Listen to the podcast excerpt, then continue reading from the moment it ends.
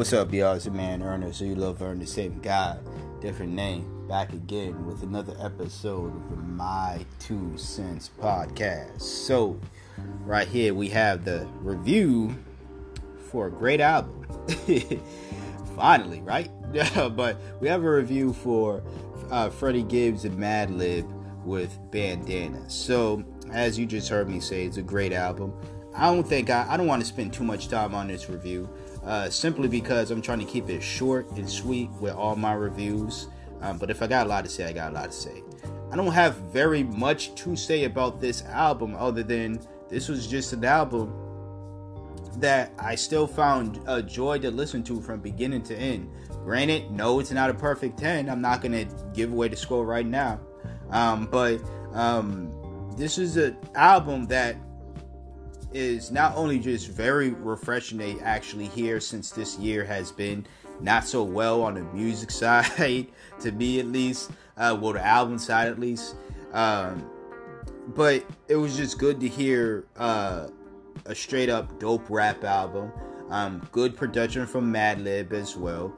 Madlib is a good producer in my book. You know, some people are gonna be like, he's great, he won the GOAT in that. That's all that is beautiful. He's definitely not, like, if he is in the top list of mine, he's not in the top 5. Because I can think of other producers that I absolutely love listening to and absolutely love their production more than I do Madlib. But that does not take away the good or great that he has done and he has contributed to hip-hop, not on just this album, but just in general. So that's that. And then Freddie Gibbs, as usual, wow. Good rhymes, dope concepts. Yes, Freddie talks about pretty much the same things on every album, every project, I should say. I'm not going to front and act like that. You know, every time I listen to a Freddie album, or a Freddie project, I'm expecting something different either. I guess what made me enjoy this project more than any other project Freddie has put out was the fact that I wasn't bored of hearing the concepts that he talks about and everything else.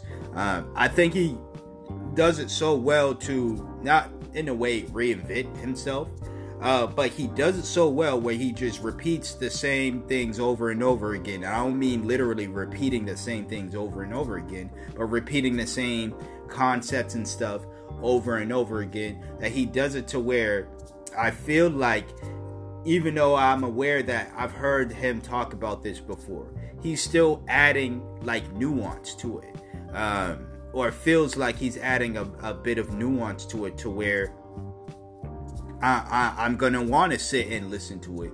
Because, hey, yes, I've heard him talk about past life and all this other shit before. And his thoughts about just racism and just blackness in general and all this other stuff. And he's not really saying anything new.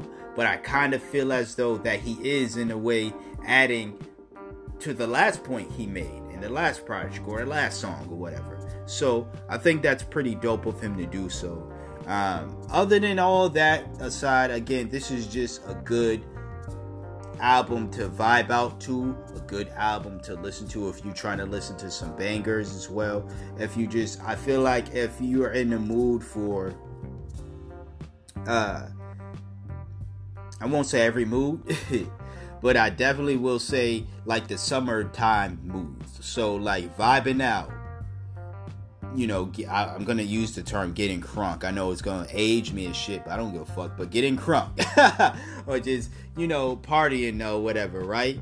Or just, you know, trying to be flashy or whatever, right? All the summertime vibes you can kind of think of. It's on this album, and it was done really well.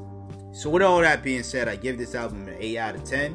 And that's my thoughts about this album. Again, great project by Freddie Gibbs and Madlib.